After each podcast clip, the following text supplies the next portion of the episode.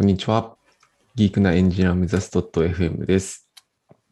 このポッドキャストは、タカパイとアイヌンが技術、実務、キャリアなどの話題についてカジュアルに話すポッドキャストです。よろしくお願いします。お願いします。いやー、跳ねてますね、ヤギさん。これはリスナーの人には見えないかもしれませんが、ヤギさんが跳ねております。今、ぽよんぽよんしてます。はい。まあなんでかっていうと、最近、バランスボールを導入しまして、うんうんうん。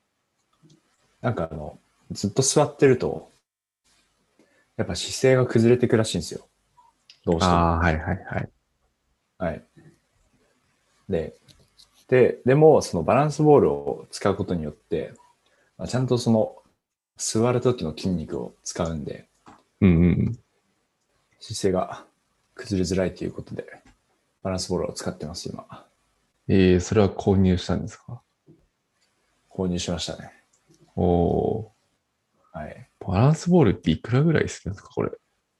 ああ、まあでも、高くても、高くても3000円で、僕買ったのいくらぐらいだったかな ?1500 円ぐらいとかだった気がしますね。ああ、なるほど、なるほど。はい。じゃあ全然普通に椅子買うよりは安く買えるんですね。そうですね。はい。えーはい良さそうだまあな。うん。そうですね。言っても、一日中バランスボールの上に座ってるのはちょっと辛いので、はいはい。交互にやってますね、自分は。うん。やっぱ結構疲れるもんすか？疲れますね、座ってると。はい。ああ、そうなんです。聞いてるんだ。うん。はい。リモートも長くなりそうですからね、まだまだ。いやー、そうっすよね。延長されちゃったしな。ああ、そうっすよね。もう、初回の緊急事態宣言の時は、結構、やばいなっていう感じがしたんですけど、まあ、だんだんちょっと、まあ、緊急事態宣言は、自体はやばいんですけど、だんだんちょっと危機感が自分の中でもコントロールしづらくなってきてますね。いやー、そうっすよね。多分知らなはいい、緊急事態宣言が延長されたことをもう知らないというか、興味がない人とか結構いそうです。うん。そうですね。そろそろあれですよね。超緊急事態宣言とか、やっぱそういうのが必要になってきます。。はいい。あ、そんな、そんなんあるんですか？や、ないと思います。あ はい名を変えて確かに確かに。ああ、だからそういう変化が欲しいですね。今、宣伝出てるか出てないかぐらいしか、うん。なんか出てても出てなくても、そう出てること以外、そんな差分がないんで、そうっすよね。はい。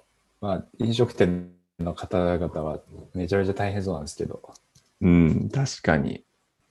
自分も昔、あの、飲食でバイトしてたことがあって、うんうん。そうですね。で、まあ、居酒屋だったんですけど、まあ、5時オープンで、うんだったんで、もう時短営業とかも結構難しいですよね。そうっすよね。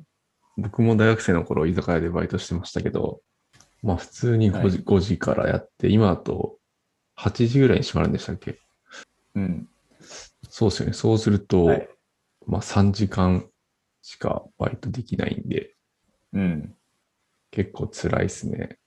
そうですよね。うん。ピークタイピークタイムって大体8時から始まるんで、そうっすよね。うんうん。はい。まあでもそういうのも、ピークタイムを避ける狙いも多分あるんでしょうけど、うんうん。うん。気づけば5月も終わりそうですが、今日は何のお話をしましょうか？あ、今日のお話ですね。はい。今日の話はですね、今日もちょっと論文紹介ということで、で、今日の論文はですね、と2014年の KDD で発表された論文で、Seven Rules of Thumb for Website Experimenters っていう論文があるので、これを紹介していければと思います。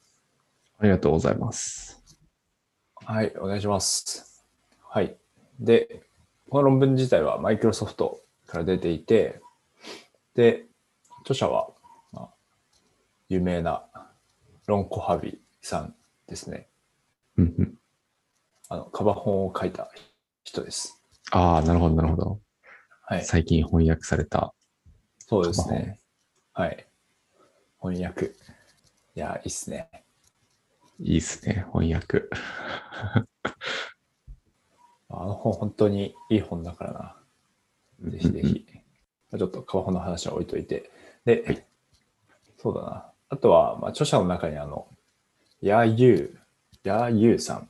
あの、リンクトインの、リンクトインにいらっしゃる方で、カバ本の著者の方、まあ、一人の方なんですけど、もう入っていて、このヤーユーさんがもともとマイクロソフトで、だったと記憶しているので、まあなんかそういうつながりもあって入っているのかなという気はします。はいで、まあ、どんな論文なのかっていう話なんですけど、まあそのタイトルの通りですね。その、まあウェブサイトにおいて AB テストを行うときの、まあ覚えておいてほしいこと7個みたいな感じです。うん。はい。で、まあ、この論文の特徴としては、あの実例がとっても豊富なんですよね。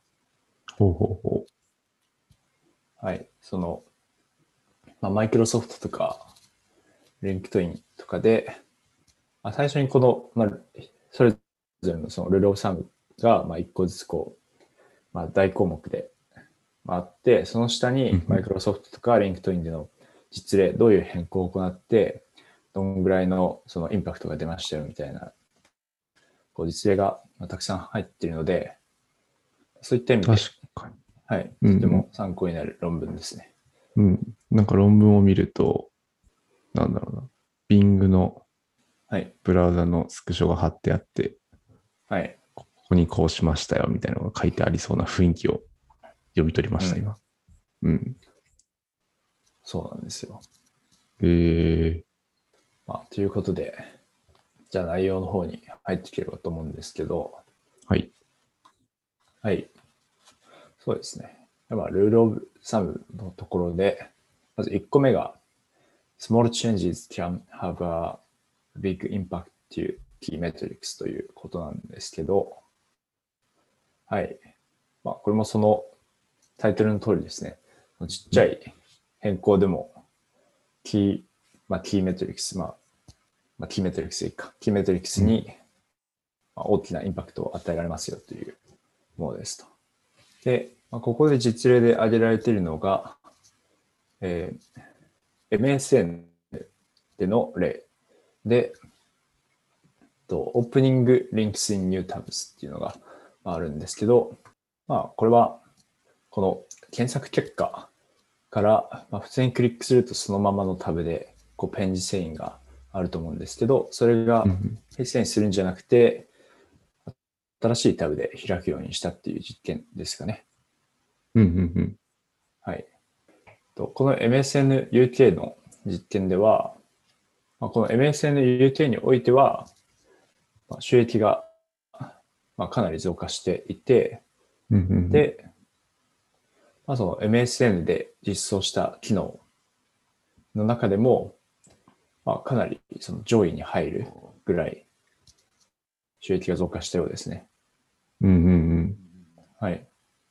で、まあ、確かに、まあ、例えば今自分は Chrome を使ってるんですけど、まあ、Chrome でこの機能ないですし、確かに。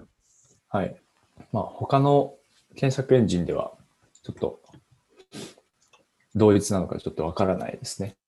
なんだろうな。なんか、うん。まあ、気気になるところではありますが、進めると、とまあ、次の実例として、フォントカラーがありますと。うんうんうん。で、まあ、これは検索結果一覧の、その、まあ、リンクが青で、URL が緑で、で、本文が黒でみたいなのがあると思うんですけど、うんまあ、それの色を若干変えましたと。で、変えたところ、めちゃめちゃ収益上がりましたというので、まあ、これ、MSN、あ、これすいません、Bing の実験だったんですけど、うん。まあ、Bing だけじゃなくて、結構いろんな検索エンジンでやられてますよね。多分あ、確かにやってそうですね。うん。そうですね。えー、まあこれちょっと論論文の絵を3つを見てもらうとわかると思うんですけど、結はい構軽微な変更ですよね。軽微というか、本当に言われないと気づかないレベルの色変更というか、そうですね。うん。そうですね。まあでもこれを見ると確かにトリートメント群の方がうんなんとなく良さそうな。確かに。うん まあでもこれもやっぱり規模が重要ですよね。ああ、まあ確かに確かに。多分実際数パーセントぐらいのリフトだったとしても、うんうん。規模が大きいからこんだけ収益が上がるみたいなところは絶対ある気がしますね。確かに。はい。そうっすよね。すごいで。はい。で、あと一応この実験は再現してるっていうことは書いてあります。なので、まあうんうんうん一回やって、多分色だけで、色変えただけでこんなに上がるのおかしいだろうって思って、うん一応もう一回やったけど、まあ上がったから、はい。確からしいということです、なるほど、なるほど。で、あとここのルールオブサムの最後の実例が、と Amazon での例で、で Right offer at the right time ということで、で、まあ、どういう実験だったかというと、まあ、Amazon って今、なんか買う、購入するときに、特定の条件を満たすと、例えばその Amazon カードに入ると、うんいくらぐらい安くなりますよみたいなオファーを出してくると思うんですけど、はいはいはい。とまあ、ポイントが、なんだろう、まとめ買いするとなんかポイントがめっちゃつくよみたいなオファーを出してくると思うんですけど、なんかそれが、その、この実験の前まではもうほトップページで出してたらしいですね。うんうんもうホームページ、Amazon のホームページで出してたらしいんですけど、それを、その、まあ実際にその割引が効くタイミングって、その購入時だよねみたいな。仮説があって、で、まあトップページから購入時に出すようにしたと。で、まあ、そしたら、まあ、かなりと指標が改善したということですね。はいはいはい。はい。5000円のものを買おうとして、はい。いざ買うときに、おっとカードを一緒に申し込むと、この5000円がなんと1000円で買えま買えますみたいな。そういうイメージですよね。うん。そうです、そうです。はい。確かに確かに。確かに、これは効果が上がりそうなうん、実験ですね。はい。っていうように、まあ今紹介した実験はどれも、まあ、比較的小さな変更で、うんうんまあ、機能追加とかじゃなくて全然、そうオファーのタイミング変えるだけ、色変えるだけ、で、リンクが開く、まあ、仕組み変えるだけみたいな。うんうんうん。なんですけど、まあ、かなりの、その、メトリックスの改善があったということで、まあ、小さい変更だろうと大きい変更だろうと、まあ、指標っていうのは動きますよというのが一つですね。うん、はい。で、あと注意書きしてあるのが、まあ、ただその小さい変更によって、まあこういうふうにめちゃめちゃ大きなインパクトがあることっていうのはやっぱりそのレア、まあそんなにあることではないです。まあ、なので、その、なのでまあ小さい変更だけにまあ絞ってしまうと、まあ一般的にはその、えっと、まあ、小さい改善の積み重ねみたいなものになってしまいがちですと、結構小さくまとまっちゃうみたいなイメージだと思うんですけど、まあ、なので、その大きな変更とその小さな変更のバランスを取っていくのが大事ですよとも書いてありますね。うんうんうん。で、2番目のところに行きます。で、2番目が、えー changes rarely eh, have a big positive impact key metrics となっていますと。はい。で、うんまあこれがどういうことかというと、その、キー、まあ、キーとなっているメトリックスに、まあ、大きなインパクトがあるのは、めちゃめちゃ丸ですよとなっています。うんはい。まあ確かに、まあ、これはよく言われる two man's law っていうのがあるんですけど、まあ、何か面白い結果が出ると大体それは間違ってるっていうような、うんうんうん。まあ、法則で、まあ、カグルとかでもそう、そうだと思うんですけど、めちゃめちゃ CV 上がるとリーダーボードでは全然上がらないみたいな。うんうん。ただリークしてただけでしたみたいなことを、まあ、自分カグルやってた時は結構経験した記憶がありますね。まあ、なんかそんな感じのことかなと思いますが、ただここでちょっと、あ、そうだな。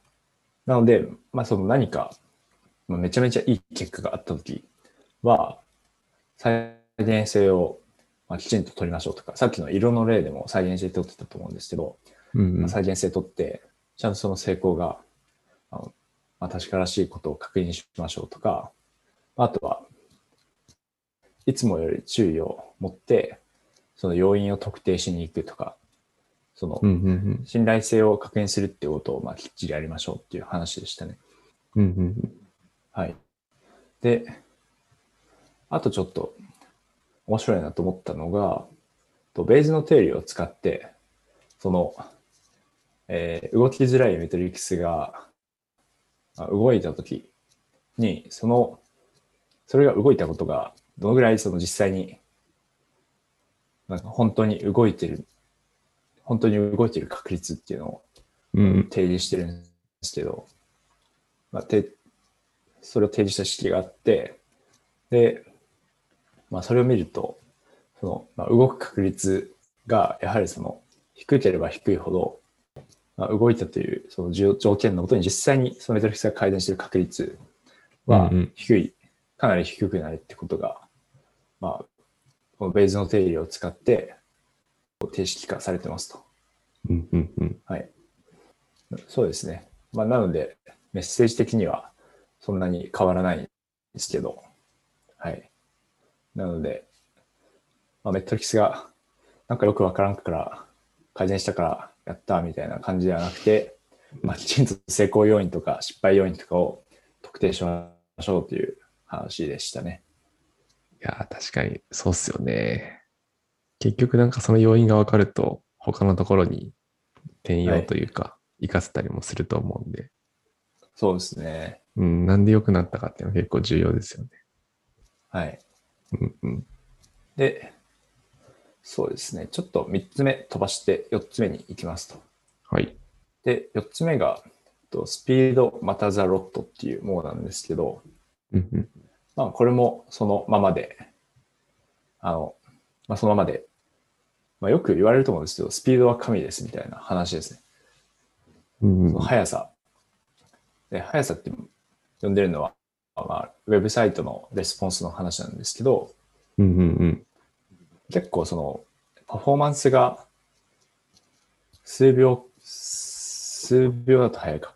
まあ、数ミリ秒とか改善しただけで、収益にもインパクトがありますよっていうことが、まあ、過去の実事例でも結構示されてるんですよね。うんうんうん。はい。で、これも結構有名な感じがするんですけど、例えば Amazon で何秒、えー何秒レスポンスが遅れたらどんぐらい収益が下がったとか、そういう実験をまあ聞いたことがある方もいらっしゃると思います。確かに確かに。でそういう話ですね。そうですね。あ、論文の中でもちょっと取り、取り上げられてましたね。Amazon で100ミリセック、100ミリセック、えーレスポンスのまあ速度が下がっただけで1%の売り上げが下がりましたと。うんうんうん。なるほどな。どうなんだろうな、これは。確かに。どうなんですかね。遅くな、収益が、Amazon の場合、収益が下がったってことは、はい。単純に購入量が落ちたとか、そういう感じになるんですかね。ああ、購入量が落ちたっていう、はい、そういうことだと思うんですけど、うんうん。うん。まあ、ただ、なんか、例えば、例えば自分が何か買うときに、うんその100ミリセック遅くなったから下がったというよりは、結構分布が関係してる気がしますね。なんか、100ミリセック下がったっていうのは平均値の話、平均値とか中央値の話で、うんうんうん。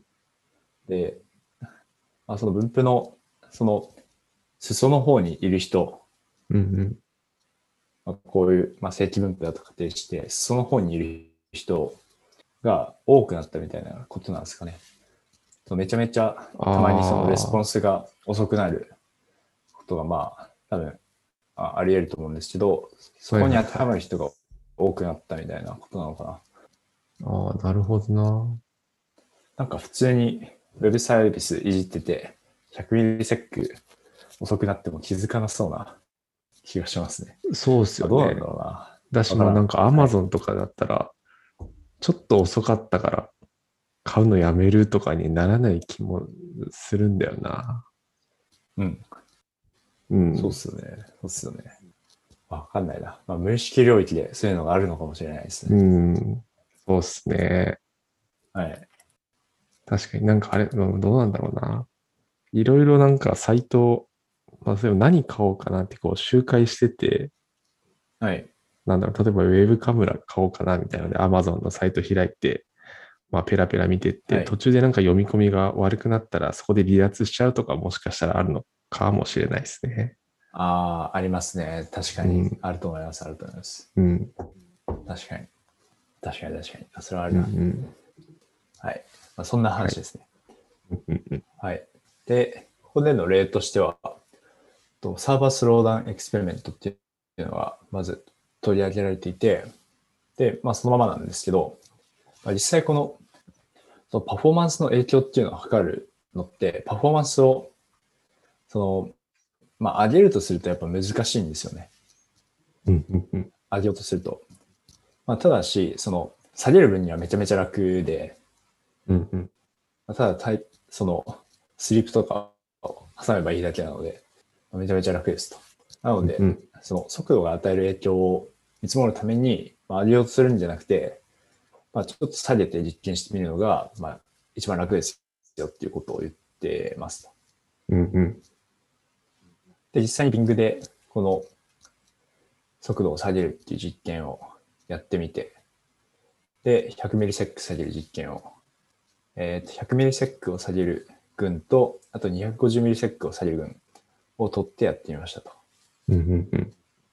で、そうすると、まあ収益がだいたい0.6%ぐらいその下がるということが分かりましたというような内容ですね。うんうんうんはい。まあでも、ビングの規模で0.6%だと、まあ、結構大きな数値になって確かにきます、確かに。うんはい。そんな話がありうんましたと。うんで、5番目のところが、と reducing abandonment is hard, hard、えー shifting clicks is easy っていうのがあるんですけど、うんうんで、アバンダンメントっていうのは、うんと、なんて言えばいいんだあなんかアバンダンが、その見捨てるみたいなイメージなんですよね。確か日本語訳にすると。なるほど。まあなのるで、離脱みたいに捉えてもらうのは、自分は捉えたんですけど、アバンダメントほど、離脱捉えたんですけど、なのでその離脱を減らすのっていうのは難しくて、ただクリックをこう増減させるのはめっちゃ簡単ですよという話でしたと。はいはい。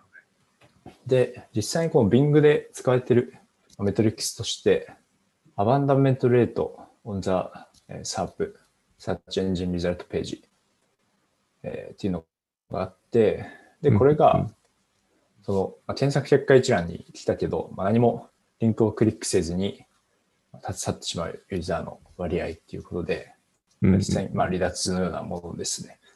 まあ、これは結構、これは結構、まあ直感的にもわかるというか、まあ、確かにリンクをクリックしてもらうだけなら、まあ、それこそ、めちゃめちゃ目を引くタイトルとかそうっすよね。にしとけば、はい、うんうん。クリックとか、あと、まあ、こんなこと絶対しないだろうけど、リンクをめちゃめちゃ薄くしとくとか、するとまあ、クリックは減ったり、そうっすよね。確かに。はい。まあ、青文字じゃなくて黒にしとくとか、うんうんそれは絶対減るんだけど、はい。まあ、ただ、なんかその先の行動に、その先の行動っていうのはまあ完全に、まあ例えばリンククリックしたとしても、その先で直帰せずに滞在するかっていうのは、その先のページのクオリティが決めるものだったりはするんで、うんうんうん。はい。なので、まあ、そこの先は結構難しいですよね。やはり。確かにクを動かすよりはっていう感じですけど、はい。そうですね。で、あと、なんかここのそのタイトルではクリックとかアバンダンメントとか言ってるんですけど、なんか実際は機能単体の指標を改善するのは結構簡単で、なんですけど、サイト全体の仕様を改善するのは難しいっていう話が、なされてましたね。で、まあ、どういうことかというと、まあ、多分 Amazon を、こう、Amazon か。えっと、まあ、そうか。Amazon と、Amazon をまあ想定すると、わかりやすいと思うんですけど、Amazon って、その各商品ページにめちゃめちゃレコメンデーションあるじゃないですか。ありますね。なんかいろんな種類ありますよね。この商品買った人は、この商品も買ってますみたいなものもあれば、うん単純に類似した商品みたいなものもあれば、なんだろう、あとなん、あとあるかな。あとは普通にあなたへのおすすめみたいなのもありますよね。ありますね。出てくる。はい。で、まあ、そういうのがあると思うんですけど、例えば一つだけのそのレコメンデーションの機能をまあ改善したとして、で、まあ、確かにその改善した機能のまあ指標はまあ上がるんですけど、まあ、同時に他のレコメンデーションとまあ食い合うので、他のレコメンデーションの指標が下がるので、なので、トータルとしてはこんなにインパクトがありませんみたいなことになりがちうんうんうん。ですね。確かに確かに。これは結構永遠の課題感がありますね。そうですね。で、それいろんなサービスで多分ありますよね。いや、あると思いますね。はい。うん、実際どこでもやっぱありますね。はい。そうだな。多分これないサービスは多分ない気がする。はい。確かに確かに。はい。じゃあ6番目に行って、うんで、Avoid Complex Designs っていうのがあります。で、ここでデザインズって言ってるのは、と実験デザインのことですね。うんうんうんはい。で、まあ、実験デザイン、まあ、実験計画っていうと、まあ、普通にやるときは、まあ、普通にやるのであれば、まあ、まず A テストの期間を決めて、うんうんで、まあ、サンプルサイズ決めて、まあ、開放開放率決めて、で、まあ、単純にバリアント割り振って、で、B テスト走らせるみたいな、まあ、とてもシンプルなものがあると思うんですけど、まあ、複雑にしていくと、まあ、めちゃめちゃ複雑にすることは、まあ、いくらでもできて、うんうんまあ、例えば一個複雑性を加えるとすると、まあ、その機能に訪問した人だけにするみたいなのが一つ複雑性加えられますよね。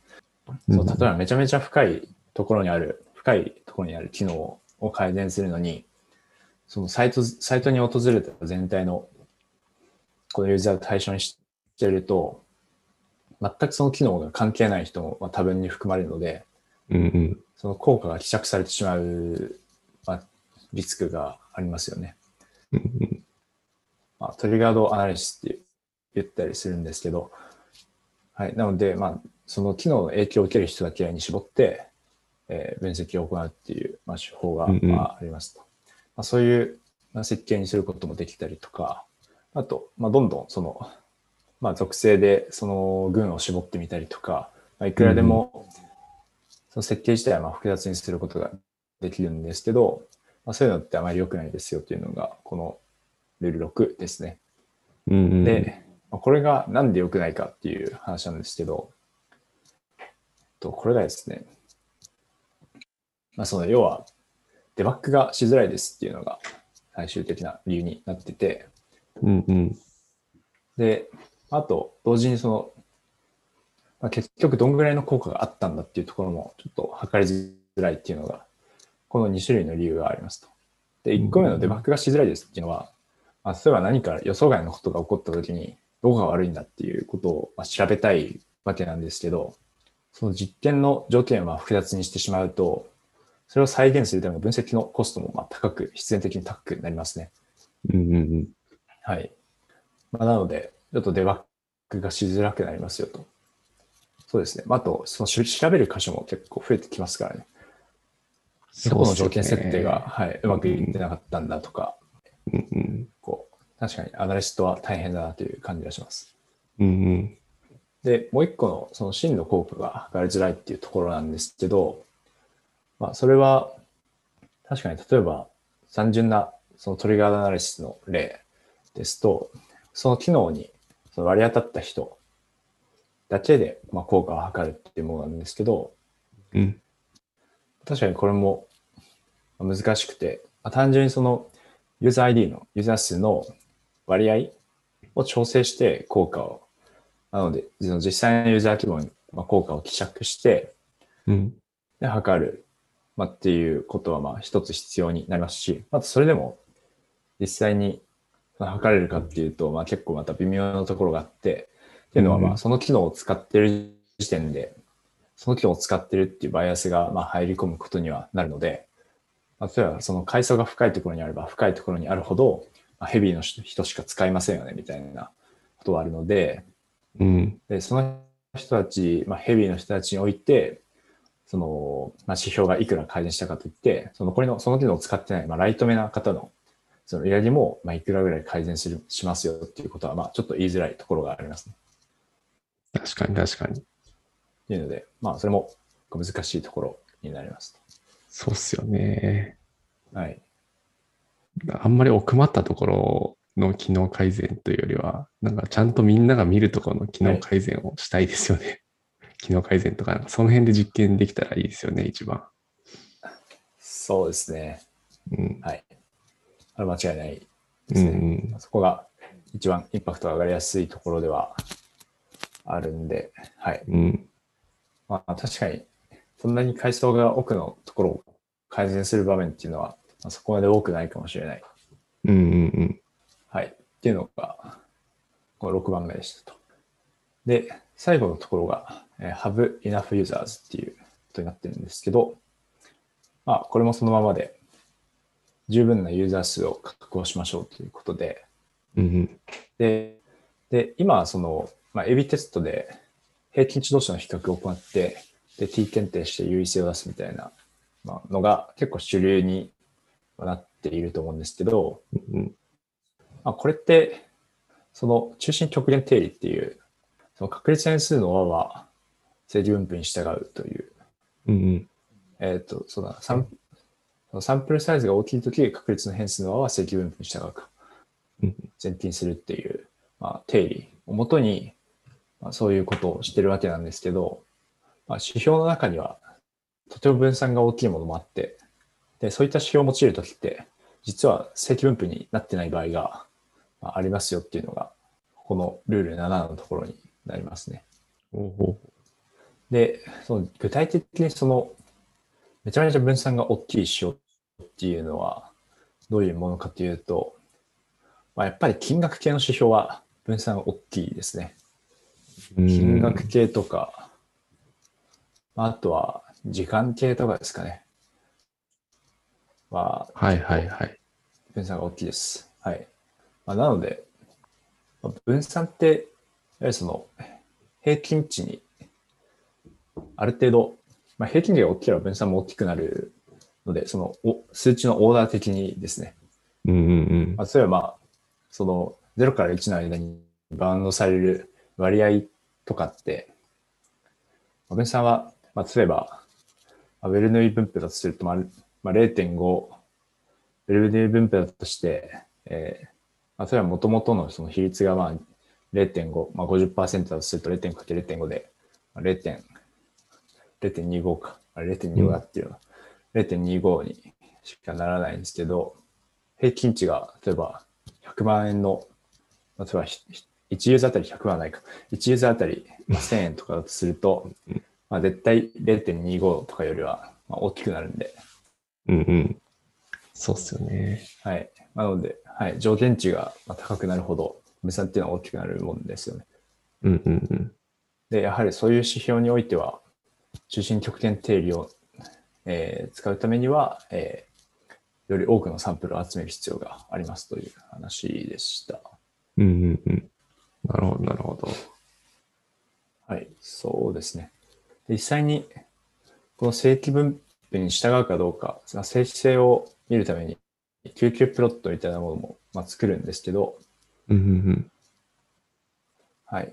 で、その救急プロットも、論文の中にまあ取り上げられていて、ここではレビューパーユーザーが最もその、まあ分散が大きくて、大きくなっていて、そのレビューパーユーザーにおいて、そのサンプルサイズをまあどんぐらい取れるのかによって、その正規分布へどんどん近づいていく様が示されていますね。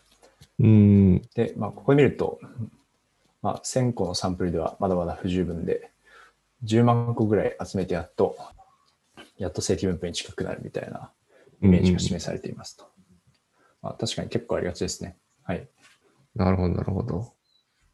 その指標の分散をまあ加味せずに、一様に積分布に従うと仮定して、数値を計算するみたいなことは、やった経験もありますね。確かに。はい。まあ特にサンプルサイズが限られる条件下においては、注意する必要がありそうですね。うんうんうん。はい。というような内容でした。ありがとうございます。7つのルール。はい。いいっすね。こういう何個かにまとめられてるのは読みやすくて。そうですね。なんか実際の例とかが結構豊富に載ってそうだったんで、はいなんかイメージしやすいです。はい。うん。そうですね。実例、本当にかなり豊富なので、うんうん。はい。読みやすかった記憶があります。なるほどです。ありがとうございます。じゃあ、はい内容はこんぐらいなんですけど、そうだ。実は当ポッドキャストの再生回数が1万回突破していまして、1万回突破。はい確かに。ツイートも、はい、させていただいたんですけど、はい、本当に普段聞いてくださってるリスナーの方々ありがとうございます。確かに。ありがとうございます。嬉しい。嬉しいですね。うん。そうっすよね。はいなんか YouTube とかでよく、なんだろう、チャンネル登録者数何万人突破しましたみたいな動画出してる人いますけど、なんかその人の気持ちがちょっと分かった気がしますね。いやーそうっすよね。1年、1年、1年ちょっとぐらい経ちましたよね。確かに、そんぐらい経ちましたか。おそらく。最初のが、ああ、でも2020年5月9日に出してね、ちょうど1年ぐらいか。あれ？あ、そうなんですね。うん、今見たら。知らなかった。うん、じゃあ実は1年、そうか。確かに。本当にちょうど1年ぐらいで。うんうん。なるほど。2020年の5月9日か。うん。そうなってるあ、そうか。そうか、確かに、リアル収録一回もやってないのか。そうです。やってない気がしますね。やってないですね。そうですね。うん。やりたいですね。一回やる、やりましょうみたいな話になりましたね。ありましたね。すると。うん。はい。そうっすよでね。、なんか、はい、会議室借りてやりましょうとか、話になったりとか、あと、あれだ、その、リアル、リアル収録やるまでは、ちょっとポッドキャスト始めないで言いましょうよみたいな話を、確か僕がしてた気がしますね。確かにあった気がしますね。うん。はい。そうっすよね。当時も確かゴールデンウィークあたりで、緊急事態宣言、最初の緊急事態宣言が出てみたいな頃だった気がするんで、ああ、確かに確かに。はい。そうっすよね。まあこれ開けたら、オンラインで収録して、最初に出しましょうみたいな話をしてた記憶はありますね。うん確かに確かに。しかしその夢は叶わずそうっすね。どんどんどん。あー今、過去回は聞くと恥ずかしいんだろうな。はいや、確かに。い、間初違いない回とかめっちゃ。緊張してた気がします、いや、そうっすよね。絶対硬いと思う。うん。ニヤニヤしながら聞いちゃいますね、多分。はい。てか、聞けないな、多分。も確かに聞いてられない。う、聞くに、はい。聞くに耐えないと思います。確かに。いやー、なんか、はい。僕結構、どんぐり FM とか、あとはいフリーアジェンダとか、あの辺は、なんかその買い物行くときに、歩いてるときに聞いたりしてるんですけど、なんだろうな。どんぐり FM とかだと、ちゃんとその、なんていうんですかね。効果音じゃないですけど、ああいうのなんて言うんだろうな。その話と話がちょっと入れ替わるときに、こう、あ場面の転換に合わせて、いい感じの BGM が入ったりしてて、あ、はい。なんかいいなと思ったり、でも編集大変そうだなと思ったり しながら、そうなんですよ。そうなんですよ。うん、聞いてました。うん。ありますよね。どんぐり FM だと確かに。そう最初ちょっと雑談があって、うんうん。で、あの、なんか DJ のなんかスクラッチ音みたいなのが、ああ、そうそうっす。なんかこう流れて、でどんぐり FM ってなって、本題に入るみたいな感じですよね。そうです、そうです。ん確かに。いやでもー、一年も経ったから。た。やってしまうと多分、うん。沼にはまってっちゃう気がするんですよね。確かに。はい。まあでも、あとは、ちょっと心配なのは、今あの、ちょっと本当に裏話すると、こう、学習で、僕とタッカパイさんで、あの、編集をこう、分担してるじゃないですか。はいはいはい。はい。そうすると、多分僕の回だけ、しょぼいみたいな感じになりそう。いや、そんなことないと思いますよ。これ、これやりの間が多分編集したなって、ちょっとバレそうな感じがしますね。それバレたらすごいですね。僕もそんなちゃんと凝ってやってない時も普通にあるんで、まあそんなに差はない気は、はい、しますが。確かにな、1年か。はい。まあ、最初の方、効果音を入れてましたね。効果音っていうか、あのバックグラウンドミュージック入れてましたよね。あ、入れてましたね。確かに確かに。はい。BGM あるのとないのどっちがいいいいんでしょうね。それな。どっちがいいんだろどっちがいいんですかね。う。うん。なんかあれなのかな？また BGM の種類も増えてんのかな？このアンカーのやつ。1年前と比べて。わかんないです。でも、まだ1年前でも結構ありましたよね。うん。確かに BGM あった方がいいのかな？いやー、未知数ですね。うん。振っといてわからない。まあでも、喋りが、その初期のめちゃめちゃたどたどしい喋りの時はあった方がいいのかったのかもしれないですね。あ、確かにこの、なんていうんですかね。喋りと喋りの間が空きすぎてるシーンが多分多々あると思うんで。はいあれ終わったみたいな。はい。あ、続いてるみたいな。そういうのはありそうですね。BGM がないと。はい。うん。はい。いやー、そうですね。まあ、引き続きやっていければと思いますので。はい。はい。よろしくお願いしますって感じですかね。はい。はい。じゃあ今日はそんな感じですか？はい。はい。ではですね、えー本日は、八木さんが読んだ Seven Rules of ホゲホゲの論文についてご紹介しました。はい。質問、コメントは Google ホームや Twitter のハッシュタグギークアンスコエンジニアでお待ちしております。ご視聴ありがとうございました。また次回もご視聴よろしくお願いします。よろしくお願いします。